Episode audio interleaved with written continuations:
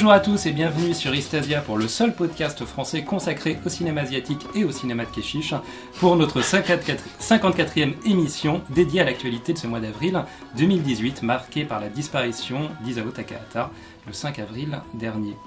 Mais avant de lui rendre un petit hommage, nous allons commencer par notre première partie euh, qui est notre traditionnel euh, tour de table où nous allons présenter notre coup de cœur du moment. Bonjour Sylvie. Bonjour. Ravi de te compter de nouveau par, Bah, parmi nous. ravi aussi. Une petite absence. Alors, qu'est-ce qui t'a marqué ces derniers temps au cinéma? Alors moi, c'est, je vais parler d'un livre euh, sorti euh, fin 2017 et que j'ai découvert euh, il y a deux mois, qui s'appelle Twin Peaks et ses mondes de Jean Foubert, euh, édité chez l'Armatan. Alors on a beaucoup parlé sur Twin Peaks, euh, sur les réseaux sociaux et ailleurs, on- mais on commence seulement là peut-être à, à avoir suffisamment de recul pour euh, proposer de- des analyses pertinentes. Le fait est que Twin Peaks et ses mondes a été écrit euh, et a terminé, je crois, euh, peu après la diffusion du dernier épisode.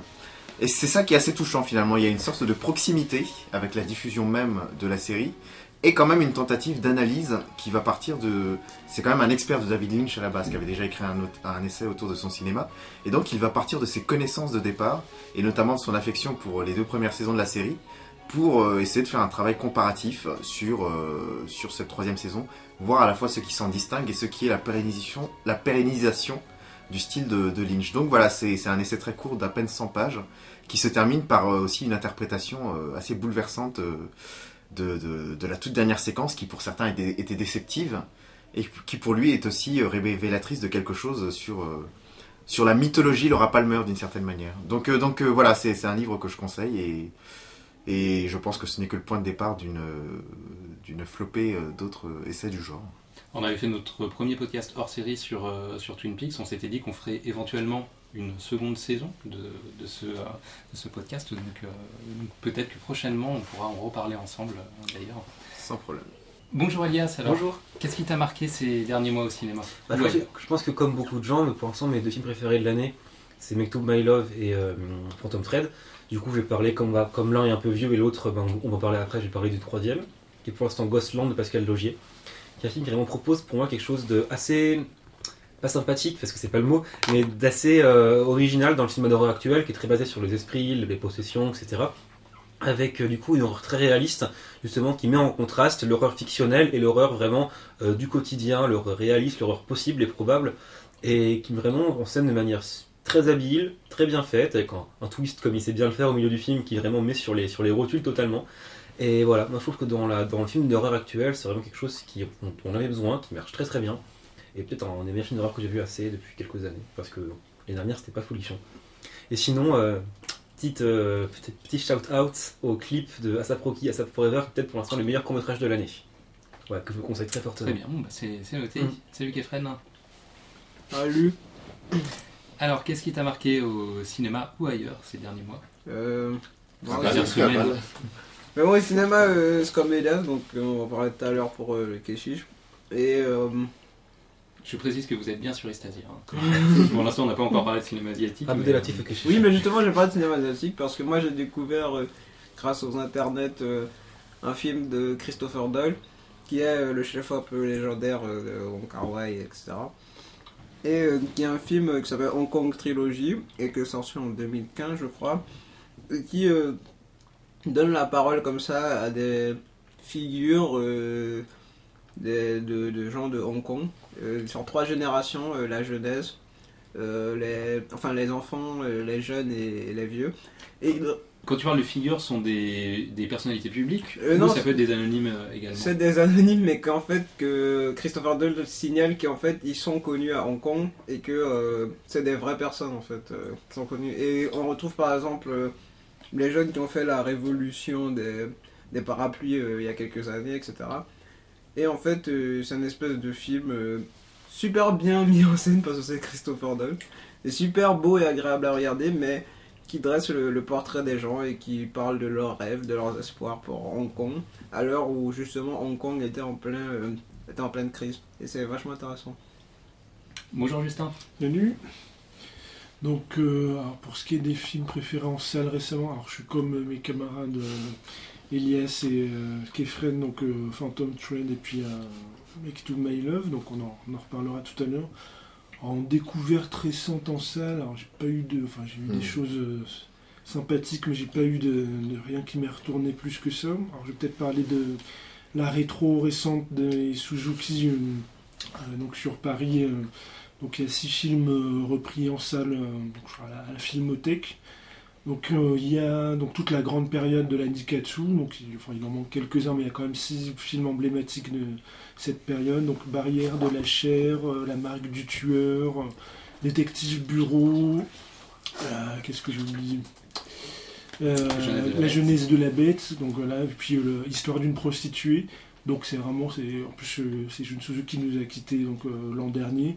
Donc c'est une belle mise, remise en avant de, de son œuvre dans des belles copies euh, en salle. Donc c'était un plaisir de, de les revoir dans, des, dans ces conditions.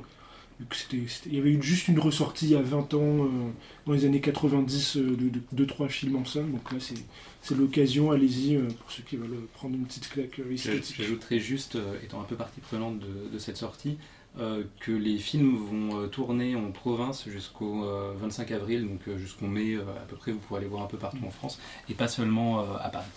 Et une autre claque, mais bon, on va en parler sûrement tout à l'heure, c'est euh, donc Battleship. euh, Ah, ça on va en reparler. Voilà, donc Ouais, ouais, tu peux garder tes voilà, je garde mes euh, câbles, pour, mais euh, voilà, une bonne claque. euh, minutes. Victor n'a pas aimé. Ah oui, Oui, je vais vous expliquer pourquoi. Ça va être compliqué. Ouais, je vais être le seul en plus, donc euh, ça, va être, euh, ça va être dur. Bonjour Nicolas. Bonjour. Euh, bah ouais, j'ai vu. Enfin, il y a vraiment beaucoup de bons films. Je trouve que le, début d'année est vraiment euh, impressionnant à ce niveau-là. Ouais, comme tout le monde, euh, le Keshish. Euh, aussi, On dirait, ça va être la de- dernière voilà. partie euh, spéciale Keshish. conquis. De 3 heures. hein. Ouais. comme le moins, Euh, ouais. Et après, sinon, il y a Nous plein avons de... tout le temps, comme il est dit à Il la y a fin, plein de films qui sont film. sortis. euh, bah, il y a le, déjà le Western Hostile de Scott Cooper, qui euh, je m'y attendais pas du tout. Je me suis pris une grosse claque parce que j'avais pas, enfin, j'étais pas très fan de ses premiers films. Je trouvais qu'il y avait du potentiel, mais euh, je trouvais qu'il lâchait pas assez les chevaux. Ouais, surtout C'est dans le cas de le dire. Criminal, c'était raté un peu. Voilà, et, son, avant, son dernier film, donc, il est sorti euh, il y a deux ans, je crois, avec de Johnny Depp. Ouais, qui était vraiment raté et euh, bavard au possible. Enfin, et du coup, je m'attendais pas du tout à. En plus, la bande-annonce, je la trouvais assez moyenne, la bande-annonce de Stills. Euh, et euh, pour le coup, grosse claque parce que ça, ça revient vraiment à, l'espèce- à une espèce d'essence de western cré- crépusculaire euh, de l'époque Peckinpah, tout ça, et c'est vraiment impressionnant. Euh, euh, au niveau de l'atmosphère, les acteurs sont tous incroyables. Et voilà, je ne m'attendais pas de ce réalisateur-là, où j'avais vu un potentiel avec ses précédents films, et où j'avais jamais été vraiment convaincu. Je ne m'attendais pas à ce qu'il me foute une grosse claque sur un western. Du coup, j'attends de voir ses prochains films avec impatience. S'il reste dans cette veine-là un peu plutôt taiseux que bavarde, comme son précédent film. Quoi. le prochain est censé être un film fantastique. Donc je sais pas. Après, oui, c'est quelqu'un qui touche à plusieurs euh, genres. C'est pas quelqu'un qui s'enferme dans, un seul- dans un, dans un seul genre. Euh, J'ai l'impression que tu as un autre conseil, Nicolas ou Ouais, bah, il y a le film pour, que, euh, que j'ai eu à Cannes euh, l'année dernière, ça s'appelle The Rider de Chloé Zhao, qui est sorti là, c'est la semaine dernière, je crois. Donc spécial western en fait, spécial cowboy. C'est pas, c'est ah, c'est c'est aussi sur les cowboys, ouais, mais c'est pas vraiment un western, c'est vraiment un film, un pur film indépendant américain qui parle donc de- d'un, en fait, c'est entre, c'est comme son premier film qui parlait d'une d'une famille dans une réserve indienne. Là, ça parle, c'est un peu de l'opposé, ça parle de, de, de cette euh, de ce cowboy, ce jeune cowboy entre guillemets, donc qui fait du rodéo et qui a une grave, blessure et qui peut, qui, qui sait pas s'il pourra refaire du rodéo un jour, qui est sa passion. Et donc à travers ça, elle- parle évidemment de, pareil, un peu de des fantômes de l'Amérique. euh, euh, profonde et euh, elle arrive à, grâce à son style naturaliste mais euh, aussi quelque, chose de très lyrique très poétique elle arrive à, faire ressortir euh, une espèce d'essence comme ça d'Amérique profonde qui est vraiment touchant et euh, elle- c'est une réalisatrice qui fait ses films avec rien quoi elle est pas du tout financée aux États-Unis elle se démerde toute seule pour récupérer l'argent pour faire ses films et euh, la manière justement elle pourrait faire un documentaire sur ces personnes là parce que finalement les, les acteurs du film sont les, sont les vrais personnages enfin c'est l'histoire est tirée de leur, leur, leur vie réelle Ils quoi. jouent leur rôle. Ils jouent leur rôle quasiment. Et, et elle pourrait faire du documentaire et elle choisit la fiction parce qu'elle a, elle a un style très marqué qui permet d'élever euh, ce sujet-là vers quelque chose de vraiment cinématographique. Je trouve ça vraiment, vraiment impressionnant. Moi, j'ai pas vu The River, mais c'est vrai que j'ai vu son précédent, Ouais. les, les chansons que mes frères m'ont bien. Il y avait cet ancrage. hein. Ouais. On sent qu'elle connaît vraiment euh, les gens qu'elle filme, quoi. Et c'est vrai que Bah, c'est une, réalisatrice euh, chinoise, euh, sino-américaine en fait. Et justement, elle- je trouve qu'elle.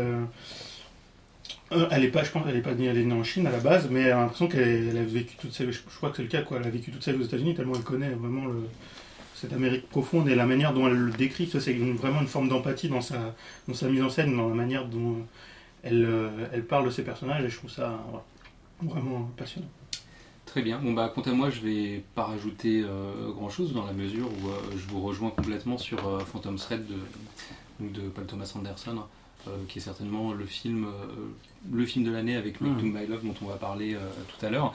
Et je rejoins euh, également euh, Sidi vu que euh, je pense que l'objet euh, qu'il faut avoir actuellement est entre mes mains et c'est euh, si là on avait une caméra je pourrais le montrer c'est Twin Peaks hein. The Return euh, qui est sorti dans une version Blu-ray euh, 8 Blu-ray voilà et donc euh, qui va me permettre de, de revoir la série et puis d'en reparler je pense qu'on n'a pas fini effectivement euh, de, de parler de la série de, de David Lynch et, euh, et, Mac- et Mark Frost Et apparemment, il y a un grand making, of, making, making of pardon, qui montre vraiment Lynch très investi, euh, beaucoup plus qu'on ne pourrait l'imaginer en voyant euh, la réalisation très calme du film. Apparemment, euh, Lynch est quelqu'un de très actif sur le tournage, quoi. donc ça donne euh, envie de découvrir un petit peu ça. Et ça va être intéressant de le voir travailler, puisque c'est quelqu'un, c'est un cinéaste qui ne donne aucune clé en interview.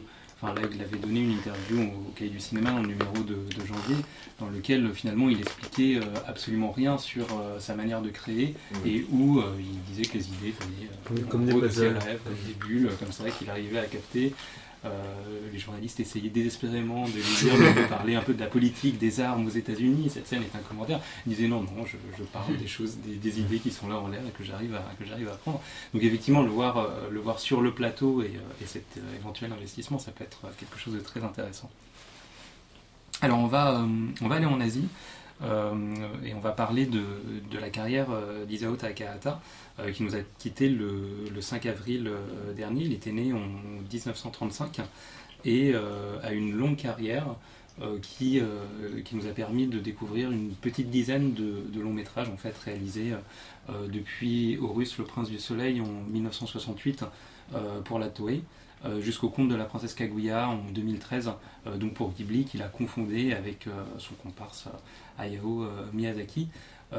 Justin, tu avais beaucoup écrit sur, sur Takahata. Est-ce que tu peux un peu nous présenter les grandes lignes de sa carrière? Puis on va peut-être parler des films qui nous ont le plus marqué ensemble, dont Le tombeau des Lucioles, j'imagine. Oui, donc en fait Takahata, donc il va débuter donc quelques années avant Miyazaki au sein de la Toei, donc à la fin des, années 50, et donc ça sera donc il y a divers postes euh, techniques. Ça sera un peu le mentor au départ de, Miyazaki euh, au sein de, la Toei, euh, et donc toutes deux seront un peu en, rébellion par rapport au, système. Ce sera les premiers assez activistes au niveau syndical.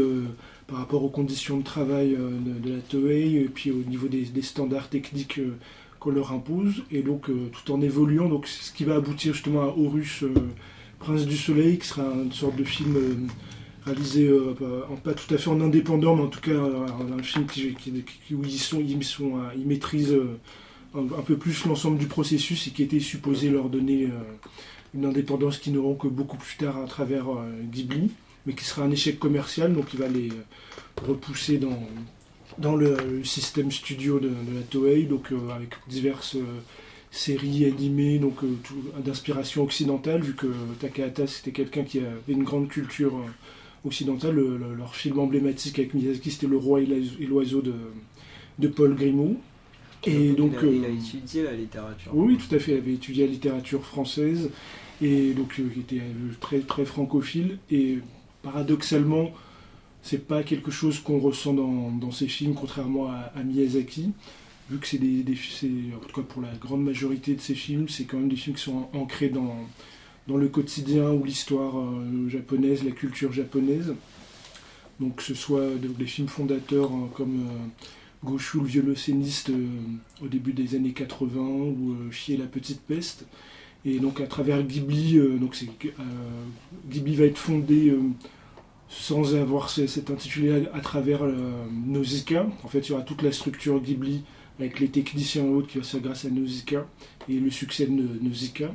Et donc Miyazaki va convoquer euh, son ami Takahata pour en être le producteur. Et ensuite, ce sera les deux fers de lance, euh, ils seront les deux fers de lance du, studio.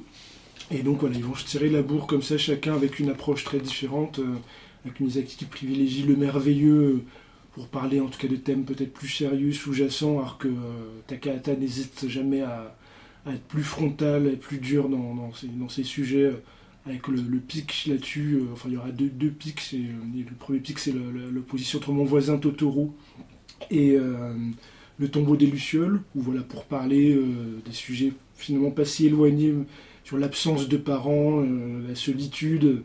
Et voilà, on a une approche complètement différente à travers ces deux films. Il y aura aussi la disparition des.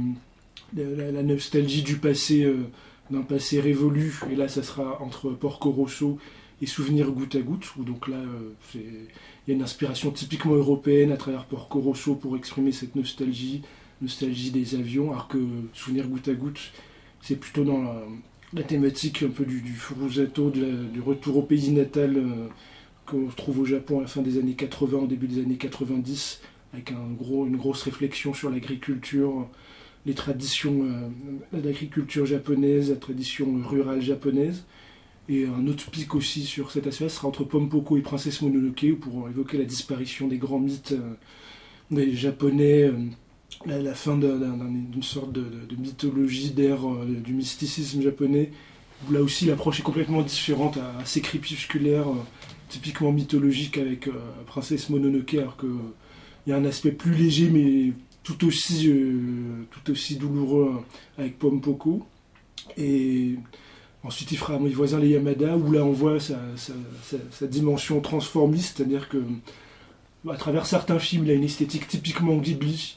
Donc il sait s'adapter, il s'adapte au sujet, contrairement à Miyazaki qui, qui est très identifiable d'un film à l'autre. Parce qu'il était aussi dessinateur de, Voilà. de, ces, de films, alors que Takahata, alors que délégué, euh, euh, voilà, tout en sachant dessiner, il était capable de complètement révolutionner son style pour se conformer au sujet en cours, ce qui sera criant dans, dans. Les voisins les Yamada euh, surtout. Et donc il va longtemps disparaître pour différentes raisons après les voisins, mes, les- mes voisins les Yamada où il, il réalisera plus rien, on n'aura plus trop de nouvelles jusqu'à l'ultime chef-d'œuvre, les contes de la princesse Kaguya, donc c'est fidèle en apothéose, presque le, dernier film euh, Ghibli, ou à- mardi, je crois ça. A eu le souvenir de Mardi juste après. Voilà. Mais, Mais on, bon, peut, on peut garder. voilà, on peut considérer que- Kaguya, ouais. que Kaguya, c'est voilà, c'est Moi j'aime une- bien le C'était souvenir pas si c'était hein. pas- c'était pas mal. Par rapport à son dernier film. Moi, j'aime bien. par rapport à Ariety, oui. C'est Mais par rapport à C'est Marnie. pas tout à fait le sujet, néanmoins. Voilà, on, y reviendra. Quand il sera mort. Mais sinon, voilà, en tout cas, c'était un final en apothéose. euh, On y arrive après. Et donc, il avait encore disparu depuis quelques années, on n'avait plus trop de nouvelles, mais bon, on pensait que voilà, c'était encore. Après, c'était quelqu'un qui mettait beaucoup de temps, Voilà. entre chaque film, euh, et plus il vieillissait, plus euh, les, années, les années entre deux œuvres euh, s'espaçaient. Enfin, là, on arrivait à. Mettait plus de 5, entre 5 et 10 ans pour faire, Ouais. pour faire un film. Et, euh, et c'est vrai que la gestation de, de Kaguya a été, a été très longue. C'est intéressant ce que tu dis d'ailleurs sur euh, cette opposition entre Miyazaki et Takahata, euh, dans la mesure où ça s'est inversé sur les deux derniers films, alors que, euh, euh, que Kaguya prend complètement à corps l'aspect mythologique qui est un peu hein, dans, dans le cinéma de, de Takahata, dans Pompoko par exemple, alors que Miyazaki lui réalise en parallèle Le vent se lève, Oui, euh, qui, qui est son film le euh, plus euh, historique, euh, ancré dans le, dans le Japon, ancré dans, ancré dans l'histoire. Donc il y a une inversion sur la, sur la fin de carrière comme ça. Oui, tout à fait. Et donc on n'avait plus trop de nouvelles, en plus avec la fin de plus ou moins annon- annoncée de, de, de Ghibli. Bon, même si là apparemment Miyazaki est sur le... Oui. C'est encore des il est sur, en train de préparer un prochain film. Donc mais après, bon, bon c'est quand même des gens qui avaient un certain âge, donc on n'était pas sûr que on le verrait revenir à la réalisation. Mais bon, on n'avait pas trop de nouvelles. Bon, apparemment il était malade, euh, ce qu'on a appris avec sa, disparition. Donc euh, bon, ce sera une belle conclusion de, de carrière avec euh, Kaguya. Et puis bon, c'est un grand qui, qui nous a quittés, euh, effectivement. Étonnamment, il a, il a jamais joui de la même notoriété que, que, que, que- que Miyazaki. Euh, enfin, c'est vrai qu'il a sorti aussi moins de films, Mm. mais c'est vrai que là où il y a très rapidement eu un culte Miyazaki euh, dès l'apparition de ses premiers films. Après, il a milieu le des- tombeau des Lucioles, qui est un film que tout le monde connaît. Oui, c'est ça, un c'est essentiellement le nom qui revient. C'est vrai Ouais. qu'il y a. euh, moi, je fais aussi partie des gens qui euh, citeraient euh, le plus immédiatement le tombeau des Ouais. Lucioles. Euh, parce que il y a euh, le culte de ce film-là, Ouais. là où Miyazaki, j'ai l'impression qu'il y a toujours eu euh, Bah, en fait, un le- culte qui s'est créé autour de l'ensemble de son Mais œuvre. après, le souci, c'est qu'au moment où il y a une notoriété euh, occidentale de Miyazaki, avec le voyage de Shiro, où vraiment le monde entier, on va dire, de manière populaire, a découvert euh, Ghibli, Et à ce moment-là, bon, Takahata était inactif. Donc, Oui, ça, ça a joué Il y a les films qui sont Ouais. Pompoko est ressorti en salle dans les années 2000, mais bon, il n'a rien sorti de nouveau pour qu'on puisse le remettre en avant. Je pense qu'il aurait Et- pu et- bénéficier de, de ce- cette aura aussi s'il avait été actif, alors que Miyazaki n'a pas arrêté dans les années 2000. Et déjà à l'époque. Takahata est l'aîné de, de Miyazaki, donc à l'explosion de, de Miyazaki au début des années 2000, Takahata est, déjà quelqu'un qui a, qui a une bonne dizaine d'années de plus et qui est déjà assez âgé. Euh, Elias Ouais, je pense que c'est aussi dû au fait que, enfin, c'est mon, mon personnel qui est peut-être pas celui que tout le monde partagera. Euh, en fait, autant Miyazaki a été extrêmement euh, régulier dans sa carrière, dans, la- dans, la- dans ses films, dans la qualité de ses films, c'est que pour moi, Takahata a des hauts extrêmement hauts, même plus hauts pour moi que ceux de Miyazaki, mais a une carrière moins régulière, c'est-à-dire c'est des Bah, films les- plus oubliables les que bas- les bas, d'autres. ça serait quoi du coup? Pas, pour moi, les bases, par exemple, les Yamada, ou, euh, qui, qui, qui est moins intéressant. Et par contre, par contre, dans Modèle Luciole, que j'ai un Graphiquement, film- c'est c'est incroyable les Yamada. mais surtout Kaguya, qui est pour moi est le, pour moi, le Mm. meilleur film de Ghibli, du studio Ghibli. Parce que ça fait un seul bas, c'est du, du coup si on prend. en Oui, non mais je veux dire, voilà, en gros Miyazaki a eu une, moyenne plus haute que celle de Takahata. Ouais, mais, du coup, plus- habitué. ouais, mais une filmographie plus fournie. donc plus- Mais plus- pour moi, Takahata a vraiment eu des hauts qui sont plus hauts que ceux de Miyazaki. Mm. Et vraiment, Oui. Kaguya, qui est pour moi enfin, l'un des meilleurs, enfin, qui est un des films préférés en général, film tout compris, que je pense qui est, enfin, que peut-être, d'ailleurs, tant, tant, je suis pas un classement fixe, donc de temps en temps, je peux dire que c'est peut-être mon film préféré en général. Et voilà, enfin, je pense que Miyazaki, pas envie de faire de jugement de valeur, etc. J'aime beaucoup Miyazaki aussi, hein, évidemment. Mais il a souvent atteint un point de mysticisme, de beauté pure et de poésie pure en fait dans ses films, mais jamais au niveau euh, de Kaguya, qui est pour moi, je pense, peut-être le film le plus poétique et le plus beau qui a jamais été fait. Enfin, l'animation. Il y a une vraie harmonie entre l'écriture, entre l'importance du récit dans l'histoire du Japon et ses mythologies, de comment il le fait, de comment il le raconte, de ce qu'il de ce qu'il raconte. Et voilà, moi, c'est un film que j'ai vu plusieurs fois, que je reverrai plusieurs fois, qui est pour moi un des plus grands films de l'histoire de l'animation japonaise. Et... C'est surtout. En fait, Nicolas. Miyazaki, il a, il a, comme tu disais tout à l'heure, il a un style très définissable euh, qui est peut-être la charte graphique du studio Ghibli, C'est ça. entre guillemets. Quoi. Parce que même ceux qui, les C'est autres réalisateurs euh, du studio hors euh, Takahata Miyazaki, sont plutôt attachés euh, au, au- à la charte graphique de Miyazaki que à celle de Takahata, par exemple.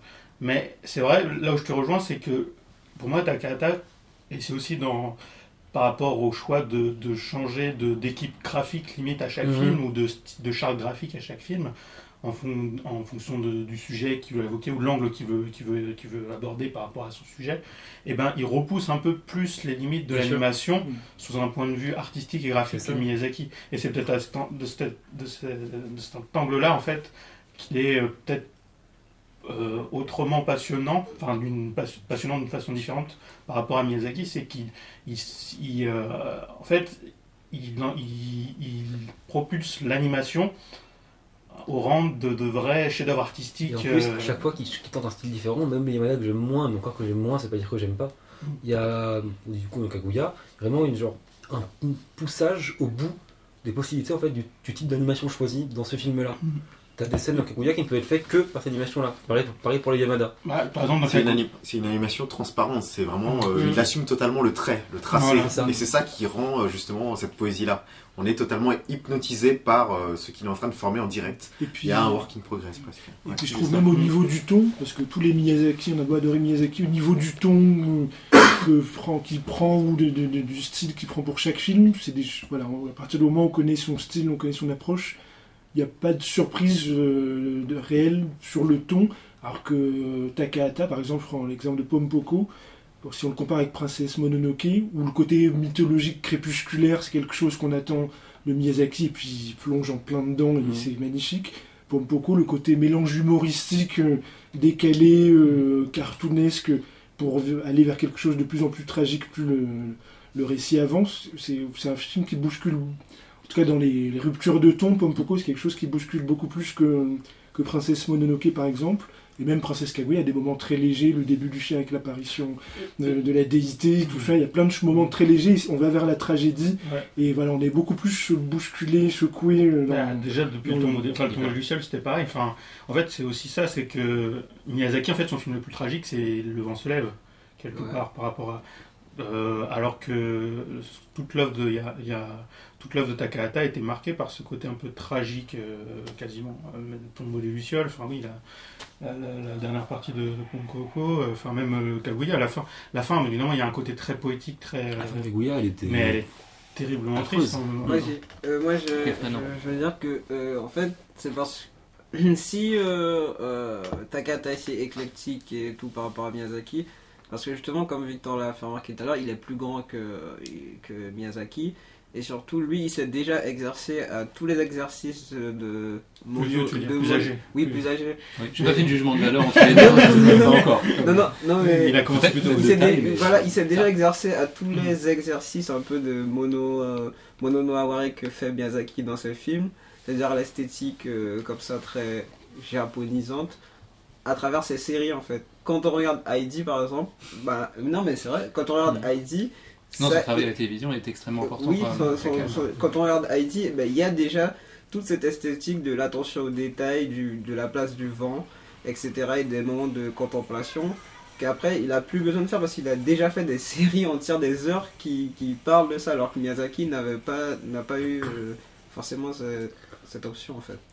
D'ailleurs, Elias. C'est peut-être une bonne conclusion, on verra si on peut toujours en parler, voilà. Mais je trouve ça assez rigolo, enfin rigolo, que euh, en fait, peu de temps avant du coup l'annonce de sa mort, il y a eu la saison 5 de Lupin 3 qui a commencé, alors que Miyazaki et Takata se sont rencontrés sur Lupin pendant la mise en page, en place de, la- de leur première saison. Donc je trouvais ça, je trouve ça assez, euh, assez amusant. Et du coup, ça peut. Si vous voulez un peu voir d'où vient Ghibli, bah, allez regarder Lupin parce que c'est vachement bien même maintenant. Et au pire, la saison 5 est moderne et vachement bien aussi. Au passage, Euh, d'ailleurs, il y a la série qui est sortie à Noël, la série Sherlock Holmes euh, de Miyazaki, euh, qui est Mm. sortie dans un beau coffret Blu-ray. Voilà, je- avis aux amateurs euh, des meilleures séries. euh, Et puis, et puis euh, le, le documentaire, donc, euh, j'en parlais de donc, The Kingdom of Oui, and Madness aussi, qui est sorti il y a 2-3 ans, pareil, où on voit, alors c'est surtout centré sur le travail du vent se lève, mais on aperçoit quand même ouais, ouais. plusieurs reprises. Et on ressent bien les tensions et les voilà. différences entre C'est un, eux. c'est un documentaire de, de Mami Tsunada, Tsunada c'est ça, oui. euh, qui est en fait plus sur la hum, presque la post-production du Vent se lève. Voilà. Mais Euh, on voit, on voit à travers cette post-production filigrane, comment, et, euh, fonctionne Ghibli. effectivement, même à l'ombre Mhm. de Miyazaki, Takahata est en train de terminer euh, Voilà, Kaguya. Euh. Et, et c'est vrai qu'on on sent de toute façon que c'est quelqu'un qui aime beaucoup moins la lumière, qui, euh, qui travaille effectivement un peu, Ouais, je voilà, crois qu'il est, il un est- peu en retrait. Tu vois, Et, Miyazaki euh, il travaille dans un, dans une espèce de grand atelier avec tous ses dessinateurs autour de lui, et machin. Takahata, et je crois qu'ils disent dans le film, si je me rappelle bien, qu'il est dans son, dans son espèce de lieu à lui tout seul. euh. Non, oui, mais il a un Et- a un bureau en dehors de Ghibli voilà. en fait, mais ça c'est parce qu'ils se sont disputés. euh, Ouais, peut-être aussi, mais. Ils se supportent plus. euh, enfin, à l'époque du documentaire, euh, Takata et Miyazaki ne, ne se parlent plus. Mais ouais, mais tu les vois quand même, tu avais quand même quelques séquen- séquences, tu les voyais ensemble quand même. euh. Bon bah voilà, bah, ça fait quelques films et séries à voir ou, euh, ou revoir et donc à, à découvrir. Donc euh, voilà pour notre hommage à, à Takahata.